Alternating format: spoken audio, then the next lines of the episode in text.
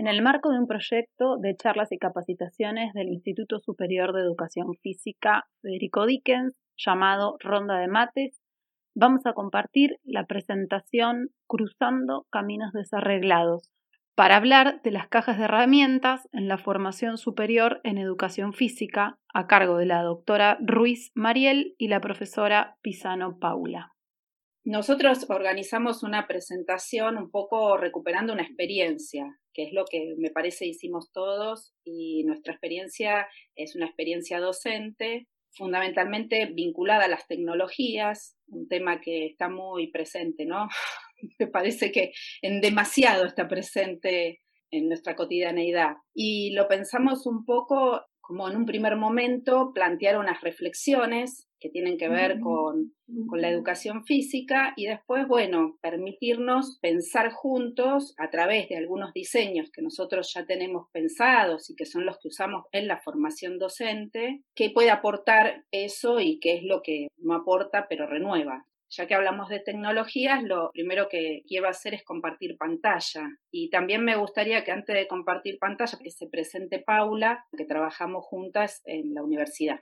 Bueno, yo soy Paula Pisano, ahí soy profe de educación física, egresada del Dickens del año 2002. Comparto la asignatura de gimnasia formativa con Mariel en la Universidad de Luján Mariel me invitó a participar y la verdad que, bueno, a mí todas estas cosas de intercambio, de poder compartir y volver al Dickens también, o sea, volver a, asomarme por ahí es interesante, es emocionante, así que les agradezco la, posibilidad de, de permitirme esta participación. La conversación de hoy es cruzando un camino desarreglado porque sabemos que a todos nos ha pasado que este presente, esta situación que estamos viviendo, lo que nos hizo fue desarreglar nuestra manera de pensar la vida pero también creemos y nos vemos un poco como enredados en un montón de tecnologías, de cómo llegar a los estudiantes, de cómo preparar las clases, de cómo comunicarme, de qué recursos puedo tener y puedo eh, familiarizarme para poder usarlos y llevar adelante la tarea que es la enseñanza. Entonces, en principio decimos que en este presente lo que nos ha pasado es que algo se nos desvaneció. Entonces, pensamos que hay algunas, que se, algunas cuestiones que son comunes y otras que no. La primera eh, cuestión que queremos plantearles es pensar juntos qué se desvaneció. En ese pensar juntos yo les voy a pedir que el que tenga ganas en el chat ponga una, dos, tres palabras que cree que perdió en este cambio, ¿no? que se les desvaneció. Esto es una invitación, pero nosotros queremos usar una tecnología para poder hacerlo como un poco más dinámico también y hacerle una representación. Seguramente mientras yo les estoy dando charla y ustedes están colocando en el chat esas palabras, Paula está tomando esas palabras y las está poniendo en un programita que es para hacer una nube de palabras tiene, digamos, el desafío de, vencer ciertas resistencias que nosotros tenemos porque es algo nuevo, de sentarnos y leernos un tutorial o escuchar algunas veces cómo se maneja una tecnología que en realidad no estoy acostumbrado, nunca la usé, pero quiero decirles que aunque yo no sepa manejarlo, si yo se lo doy a los estudiantes, ellos muy fácilmente la manejan y muy fácilmente la usan. Y ah. esto es certificado, no es que yo lo invento ni es que lo supongo. Lo hemos probado y la verdad que los lenguajes, así como el uso tecnológico, cambia totalmente. De estas nuevas generaciones, aquellos que las tengan, por supuesto, y que las puedan usar. Y también frente a esto tenemos que reconocer que muchos estudiantes encuentran recursos para poder llevar adelante las maneras de conectarse. Nosotros sabemos que hay cosas que sí o sí, pensando en lo institucional y en la formación, se nos desvanecieron. Elegimos algunas cosas en esta presentación para darle un marco, porque si vamos a hablar de todo lo que se desvaneció, podemos pasarnos mucho tiempo. Pero la idea acá es recuperar como tres ideas centrales que nos van a ayudar a después pensar por qué esto que proponemos, que es la caja de herramientas. Un concepto que no es nuevo, no es novedoso, pero que lo tomamos porque le queremos dar otro sentido y porque le queremos poner el énfasis en otro aspecto. Y porque nos parece que en realidad esto de la caja de herramientas no hay que buscarlo solamente afuera, sino que cada uno tiene su caja de herramientas. Lo que pasa es que ahora resulta que en esa caja de herramientas tenemos que pensar qué otras herramientas nos están demandando el contexto y necesitamos para llevar adelante la enseñanza hoy o nuestra tarea de, educar. Esto que yo les estoy mostrando se llama Book Creator. Es una herramienta muy sencilla que en realidad uno la puede aprender a usar dedicándole un poco de tiempo. Y nosotros elegimos para esta presentación pensar en tres cuestiones que son las que nos parece que sí, de nuestro punto de vista, se han desvanecido en este camino que estamos cruzando. Una de las cuestiones fundamentales es la institución, tal cual la conocemos, que es como lugar, como espacio físico, ¿no? Como lugar geográfico, que de alguna manera hace al encuentro de todos los que llamamos a esa presencialidad. La otra cuestión que creemos que se nos desvanece es la cotidianeidad, tanto de nuestras vidas como también nuestra tarea en la institución. Lo que perdemos en realidad son esas rutinas que nos estructuran, que nos ayudan a organizar nuestra vida y también nuestra tarea de enseñar en este contexto. Y por último, tomamos como la clase, como ese lugar que todos conocemos en el entorno presencial, en la cuestión de la presencialidad, que sabemos que también se nos desvanece, ese encuentro con el estudiante, en donde pensamos la enseñanza, en donde elegimos las estrategias, en donde de alguna manera podemos atender las miradas, los cuerpos de los estudiantes. Entonces, esas son cuestiones que creemos que se nos han desvanecido, entre otras. Y en este desvanecimiento nosotros decimos, bueno, pero no podemos pensar que en este desvanecimiento no tenemos nada, sino que justamente lo que queremos plantear o que lo que nos parece que es interesante pensar es la oportunidad. Pensar que en esto que se ha desvanecido, que ya no está, tiene que haber algo que nos ayude a volver a organizarnos y aprender de lo que estamos viviendo. Entonces decimos que nosotros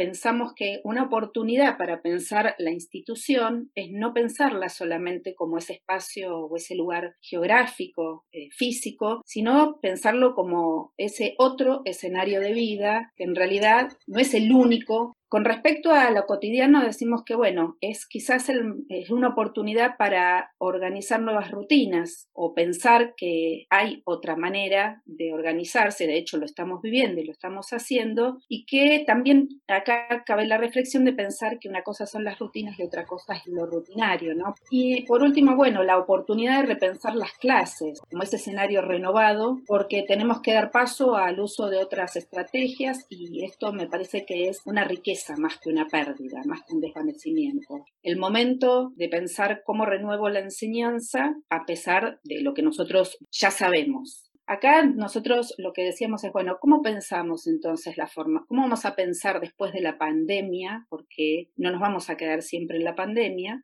vamos a recuperar esa presencialidad que tanto estamos extrañando, pero también tenemos que ser conscientes de que no vamos a recuperarlas igual, en amplio sentido, pero centrándonos en la formación en la educación física. Y acá me parece que yo apelo a la reflexión de todos, porque somos compañeros, que hay que pensarla como esta renovación que necesita la formación en educación física. Y ahí compartir algunas preguntas que nos pueden ayudar a pensar en esta renovación, ¿no? Si esta situación que hemos vivido, que hemos atravesado, nos ha servido para aprender o preguntarnos si ha sido realmente esta situación una ventana de oportunidades para encontrar otras respuestas o formularnos nuevas preguntas. También para ver alternativas, que otras cuestiones estaban faltando en mis clases o en la institución. Yo creo que una de las oportunidades que tenemos poder eh, dialogar, cada uno en su casa y llegar a algunos lugares antes no podíamos llegar. Y yo creo, y lo, que hemos planteado con Paula, es que nosotros somos capaces de renovar la educación física, porque hay una cuestión que es esa confianza en la capacidad que, tienen, que tenemos todos de superar las dificultades. Entonces, esto es un poco como la reflexión, pero además decíamos que, bueno, nosotros lo que deberíamos poder hacer es recuperar nuestras experiencias,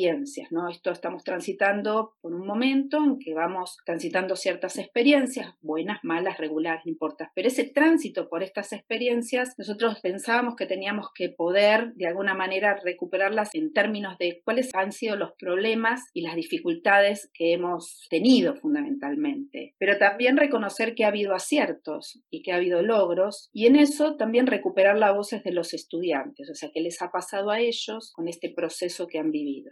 Acá nosotros podemos pensar, porque lo hemos conversado y seguramente cuando conversemos al final aparecerán algunas de estas cuestiones y otras, tienen que ver, los problemas y dificultades están vinculados fundamentalmente a cómo combinar las herramientas con el contenido disciplinar. Entonces, en muchas reuniones ha pasado que se ha escuchado esto de decir, bueno, me es muy difícil enseñar los temas que yo tengo que dar virtualmente, pero de alguna manera se han dado, porque las clases no se han detenido. Entonces, ha habido algunas herramientas que se han encontrado para bien, regular, mal, poder llegar a los estudiantes con los temas que teníamos para enseñar. Por otro lado, hemos también tenido dificultades en cómo llegar a los estudiantes con las propuestas. Y esto es cómo les formulábamos las consignas. Y esto ha merecido cierta revisión, por lo menos en más de uno que hemos estado charlando, que han tenido que volver a contestar preguntas que les hacían los estudiantes por el aula virtual, porque no quedaba claro, porque... Y esto fue también como una dificultad que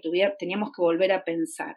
Otra de las cuestiones que decíamos, bueno, otro de los problemas es, bueno, la selección de los materiales para la posición que queríamos hacer, o sea, qué, materiales, qué herramientas, qué plataformas o como le querramos decir, no vamos a entrar acá en una discusión terminológica, eran las más favorecedoras para poder enseñar. Aparecían ahí, bueno, una búsqueda, por dónde buscar, qué buscar, con quién, a quién le pregunto. Y también hemos tenido que producir, a veces buscábamos un video o una clase y fragmento de una clase y no encontrábamos, entonces era cortar unos pedacitos para armar para lo que queríamos mostrar y formular algunas preguntas con eso, etc. Y además, yo creo que otro de los problemas fueron la cuestión de los contextos, ¿no? La conectividad, los saberes diversos que los estudiantes tienen y nosotros, o sea, algunos tenían acceso a unas tecnologías, pero además sabían manejar esas tecnologías más con un uso social y nosotros le estábamos demandando que ahora las usaran con otro uso, o sea, un uso para aprender. Entonces, acá había también ciertas dificultades. También decíamos, bueno, vamos a reconocer conocer los logros o los aciertos, porque si hemos llegado hasta acá, que ya termina el cuatrimestre, tenemos que recoger algunos aciertos o algunas cuestiones que hemos podido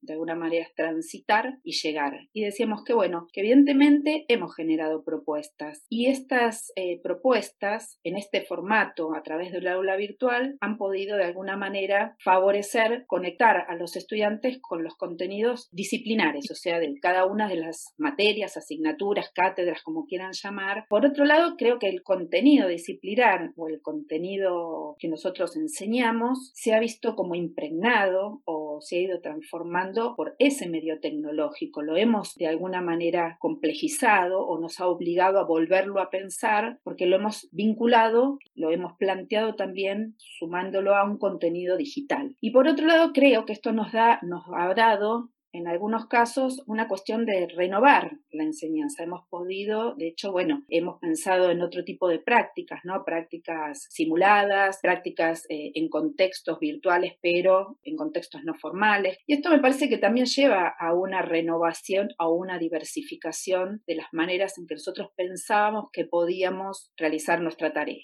Ahora, en este proceso hay algunas cuestiones y esto surge de preguntas que les hemos hecho a los estudiantes y que creo que son comunes cuando uno enseña a través de las tecnologías. Por supuesto que está vinculado a la manera en que yo la uso, a cómo las presento, a qué quiero lograr con ellas, pero hay cuestiones que aparecen en todas las valoraciones que hacen los estudiantes y lo que ellos valoran es la clase por Zoom. Ellos, la presencia del profe enfrente de ellos, aunque sea a través de una pantalla, es para que le aclare los contenidos, para que le explique los recorridos, para que le explique no solo los recorridos, sino les dé clase, es algo que valora. Como todo, bueno, en demasía también requiere un ejercicio para el cual ni ellos ni nosotros estamos acostumbrados y entonces puede también generar alguna ruptura, alguna molestia, pero eso lo valoran. Otra de las cuestiones eh, que ellos valoran es el trabajo grupal. Pareciera que eh, el uso de las tecnologías estuviera vinculado a que cada estudiante con su celular o con su computadora, si la tiene, o con el celular o con el dispositivo que tenga. Bueno, el trabajo grupal con las tecnologías también se puede hacer y eso es una de las cuestiones que valoran, o sea que esto es interesante pensarlo, que también se generan de alguna manera vínculos a través de las tecnologías, que es posible crear vínculos a través de las tecnologías y generar un trabajo colaborativo o grupal o como uno quiera denominarlo. Otra de las cuestiones que ellos valoran es la variación de las actividades. No solo valoran porque son diversas, sino porque a pesar de los obstáculos, incluso incluyen materiales, herramientas o recursos que ellos no pensaban que los podían usar, pero que sí se pueden usar. Esta que es la 5 dice la clase del Zoom, les sirve para sacar el estrés. Es decir, que los estudiantes también están estresados y los ha estresado esta situación de aprendizaje, ¿no? Creo, no digo nada nuevo, pero esto es, también es interesante de que esto es un trabajo en conjunto entre los docentes, los profesores y el diálogo permanente. En este recorrido decíamos que, bueno, surge cómo pensar con esta experiencia y con esto que hemos ido recogiendo, encontrando, valorando, también, digamos, de alguna manera acumulando, esta idea que les decía al principio de la caja de herramientas. Entonces acá lo que hicimos fue recuperar algunos autores, que son dos, en realidad hay muchos más que hablan de caja de herramientas. Una, advertencia es que cuando uno busca la caja de herramientas o en bibliografía, obviamente aparece muy vinculado a los contextos tecnológicos, a un lenguaje muy de informática y no es nuestro caso, no creo que tengamos que buscar ahí, tampoco es bueno buscar ahí, porque no va por ahí nuestra, nuestra intención formadora y en realidad uno tiene que hacer este trabajo de seleccionar aquello que le es útil para su tarea. Y en esto consiste la caja de herramientas. Acá van a ver que hay un autor que dice que es un conjunto de herramientas metodológicas que el docente debe incorporar en el proceso de enseñanza, sea cual sea el área de conocimiento y nivel educativo al que se refiere, y que hacen de la educación un proceso integrador y transversal. Bueno, no es una definición muy renovada, ni es este, algo que no sepamos, pero este es un concepto de caja de herramientas.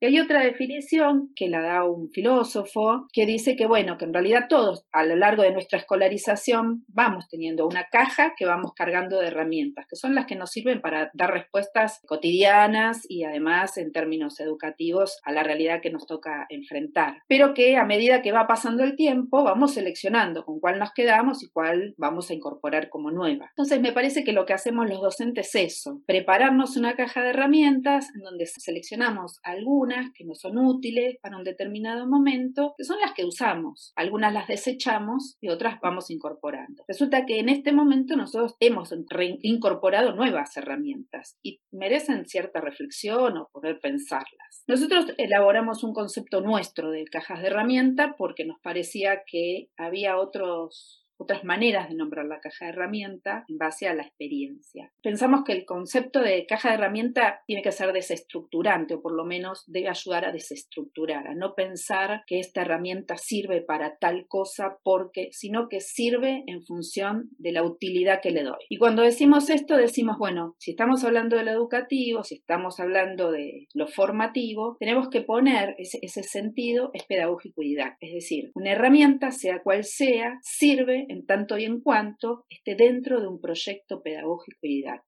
Esa es la finalidad que debería tener. Decimos que justamente una herramienta debería ser valiosa porque no es un manual que me dice me va marcando qué puedo hacer con ella, sino que justamente puedo romper con eso y usarla con otros fines. Por eso eh, también decimos que lo valioso que tiene es que no nos da una receta, sino que según en el contexto en donde yo la pueda utilizar y cómo la puedo utilizar, me va a servir de determinadas maneras. La cuestión es que esas herramientas hay que entenderlas y retomando un poquito lo anterior, como dijimos que van cambiando, esas herramientas son producto de los contextos, de los tiempos y de las culturas. Y evidentemente hoy vivimos en otro tiempo, en otra cultura, que es la cultura digital, más menos, pero tenemos que pensar que estamos en esa cultura. Si no, los estudiantes no estarían en las clases con los teléfonos, si no, los estudiantes no, no nos pedirían a nosotros un WhatsApp para armar un grupo, si no, los estudiantes no utilizarían el correo electrónico para mandarnos un trabajo, para decirnos qué hacemos. Entonces hay una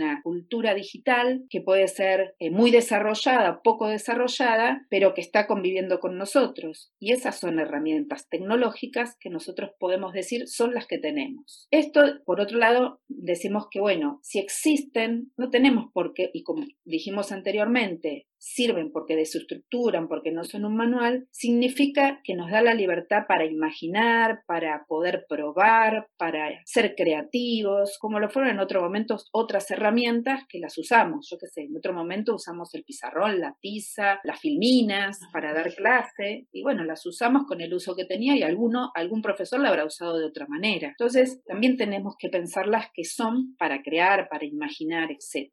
Y otra de las características que tienen es que realmente para nosotros son herramientas en tanto y en cuanto cuando eh, las utilizamos estamos confiando en que los estudiantes tienen capacidad para usarlas porque tienen la capacidad de ser críticos, de poder observar, de poder elaborar diferentes eh, estrategias de acción, porque a ese fin deberían ir. Y una de las características que también me parece que distingue esta mirada de verla es que justamente como estas herramientas son de uso cotidiano, como cualquier otra herramienta que tienen los estudiantes, nos sirven para conectar el afuera de la institución, de nuestra clase, que era lo que veíamos que se nos desvanecía, al adentro, ¿no? Es decir, bueno, los estudiantes tienen un teléfono celular, lo usan, de hecho lo hemos usado, usan el Facebook, usan el Instagram, ese es el diálogo que tienen, pero es un diálogo social, los usan con un sentido de socialización para comunicarse, para contactarse, etc. Pero nosotros ahora lo tuvimos que incluir con un sentido educativo o formativo. Entonces,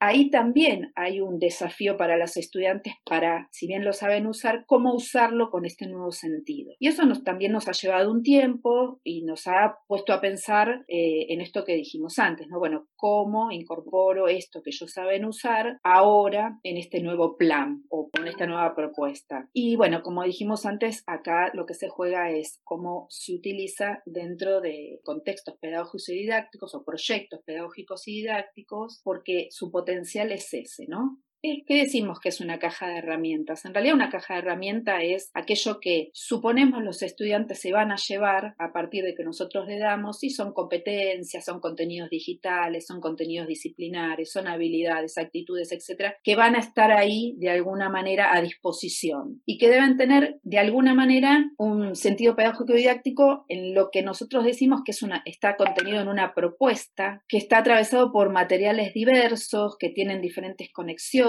que pueden hacer recorridos diferentes, porque ese es el lenguaje que leen hoy los estudiantes, y por otro lado, que intentan de alguna manera con eso que tienen crear nuevas cosas, porque no nos olvidemos que nosotros cuando aprendemos, no solo aprendemos el objeto de conocimiento, sino el recorrido que hacemos para aprender ese objeto de conocimiento. Entonces, no es lo mismo aprender por repetición, para poner un ejemplo, que aprender por creatividad o por construcción o como querramos decir. Entonces ahí también hay, hay que enseñar o, ahí está el peso en lo creativo, en lo, imaginativo. Bueno, este es un poco como la presentación, para no extenderme más, pero ustedes supongo que querrán saber el final de la historia, que es, bueno, ¿cómo armamos cajas de herramientas?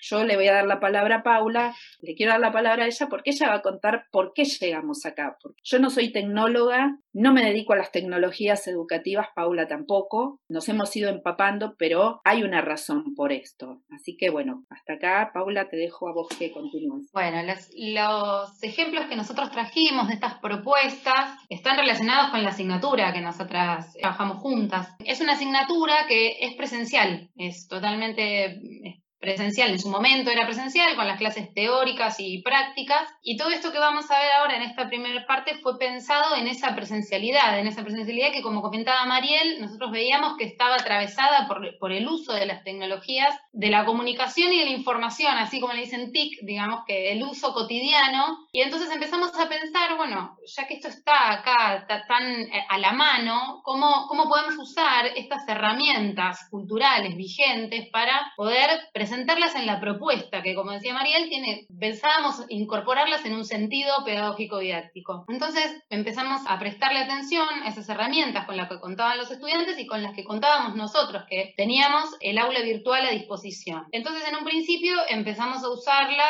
para cosas de comunicación, digamos, ¿no? Esto de, bueno, esta es la presentación de la materia, esta es el programa, la bibliografía, algunas encuestas, pero entonces seguimos dándole una vuelta de tuerca a lo que era la materia y a la, posibilidad de enseñar con esas tecnologías. Entonces, eh, para cada unidad pensamos una plataforma diferente en la que poder abordar los contenidos disciplinares de cada unidad. Mariel está mostrando una de las plataformas de la unidad 1, es esta, donde con videos, algunos videos están armados por nosotros, el primero que es de la presentación está editado por nosotros, el, después ponemos los objetivos de la materia, qué nos proponemos, una, una propuesta, les hacemos una propuesta de recorrido a través de videos, a través de, bibliografía. Bueno, por ejemplo, acá muestra un libro, explica cómo, qué es lo que van a encontrar, van a ir encontrando contenidos, referentes teóricos. Vamos tratando de hacer este juego entre foto, imagen, video, contenido, bibliografía, que los invite a un recorrido que no es solo quedarse en esta plataforma, sino que te invita a salir, a pensar, a buscar otras cosas y a volver a traerlo acá, a pensar cómo vamos a enseñar este contenido que estamos viendo en esta unidad. Hay propuestas de enseñanza, hay actividades. Las cuatro plataformas que nosotros utilizamos son plataformas que se pueden usar desde el teléfono. Era algo que lo usábamos en lo cotidiano, o sea, era un recurso, es un recurso activo, no era algo que estaba colgado en la página y ahí quedaba, sino que durante las clases teóricas se retomaban cosas que estaban en estas plataformas, durante las clases prácticas y una vuelta, por ejemplo, lo que hicimos fue eh, la dirección, lo pusimos en un código QR, vieron que ahora hay códigos QR por todos lados, llevamos esa, esa imagen a, a la clase y son cosas que llaman la atención, se puede decir, el que escanea esta, este código QR va a entrar a la plataforma de la unidad donde va a tener toda la información de esta unidad.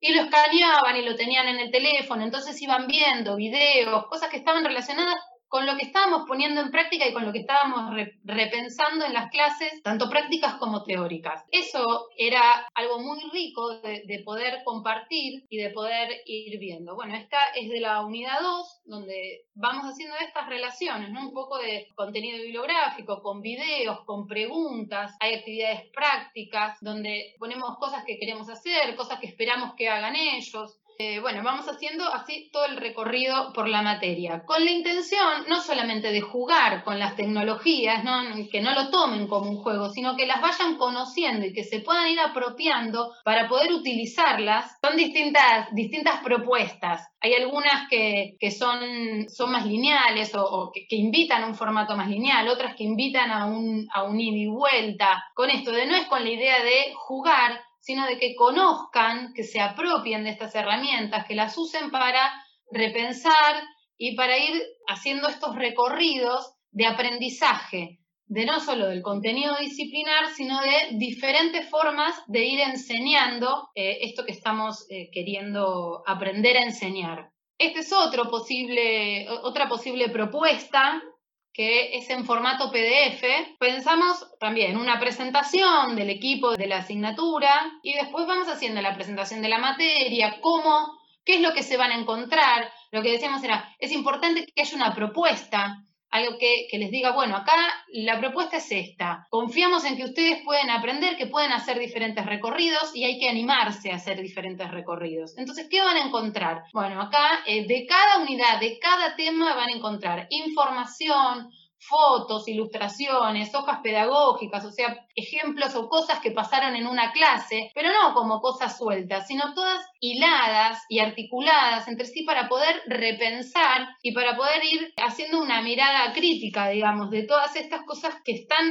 eh, articuladas entre sí. También están las lecturas obligatorias, link que te, invitan a buscar otros contenidos con otros formatos, banco de actividades, donde acá pensamos en cómo proponer, en cómo proponer estas actividades, tanto prácticas como teóricas, para que puedan ir haciendo este recorrido por los contenidos disciplinares e ir apropiándoselos. Esto es otro formato más de, de, las de la caja de herramientas. Eh, no, que quería agregar solo, solo una cuestión que me parecía que era importante cuando nosotros empezamos a plantear lo de las tecnologías era, por un lado, porque estaban presentes en las clases, al punto tal que no sabíamos qué hacer muy bien con ellas. Pero por otro lado, y el sustento más fuerte fue ese, que nosotros reconocimos que era Así como la ESI tiene una presencia en nuestros lineamientos curriculares, las TIC también. Entonces, son un derecho para los estudiantes tener conocimiento sería un derecho mucho más eh, cumplido si tuvieran acceso. Lo que les quería decir es que cuando las empezamos a usar nosotros las tecnologías es primero porque decíamos, es un están en la universidad, en este caso la universidad, ahora tenemos una aula virtual en la institución, en el Dickens. Decimos, la institución tiene una posibilidad de tener un acceso a un aprendizaje tecnológico, ¿por qué negarnos? ¿Por qué no, no ofrecerles ese conocimiento que forma parte de, lo que ellos están aprendiendo, están transitando? Y esto fue una discusión en el equipo y una discusión que podemos dar en diferentes lugares, acá también, digamos, en cualquier institución y en cualquier grupo de docentes, esto aparece como un tema, más en educación física, ¿no? Que pareciera que si las tecnologías aparecen, el cuerpo desaparece. La verdad ni una cosa ni la otra. Parece que hay que mirar lo tecnológico como un saber y lo que se da en un tiempo, en un espacio, en un contexto tecnológico, que puede sumar según el uso que uno le dé. Y que la presencialidad por sí misma tampoco es la riqueza ni, ni es la panacea de, la formación, porque también dependerá de qué proyecto se inscribe, cuál es la finalidad que persigue y cómo se, lo trata, ¿no? Entonces, este debate lo tuvimos nosotros anteriormente y a, partir de ahí es que empezamos a, decidir que las tecnologías eran un tema más para enseñar y para tratar en la formación docente en educación física y que íbamos a colaborar, primero aprendiendo nosotros a cómo usarlas, a qué sentido le íbamos a dar y dónde las íbamos a inscribir, para acompañar a los estudiantes también en esos aprendizajes. Y muchas cosas de las que hemos recibido es que los estudiantes nos han, eh, nos han enseñado a nosotros. Y la otra cuestión es que a pesar de que es tecnología, nosotros la usamos en las clases. O sea, les decimos, eh, no, vamos al, abran el teléfono, eh, si tienen datos, no tienen datos, compartan, fíjense, hagan este recorrido. esta pregunta en, en la plataforma 1 es un recurso que utilizamos en las clases. Entonces, la verdad que le damos utilidad y a esta altura no nos cuestionamos si tecnologías sí, tecnologías no, porque ya están en, nuestro, nuestra forma de pensar las clases.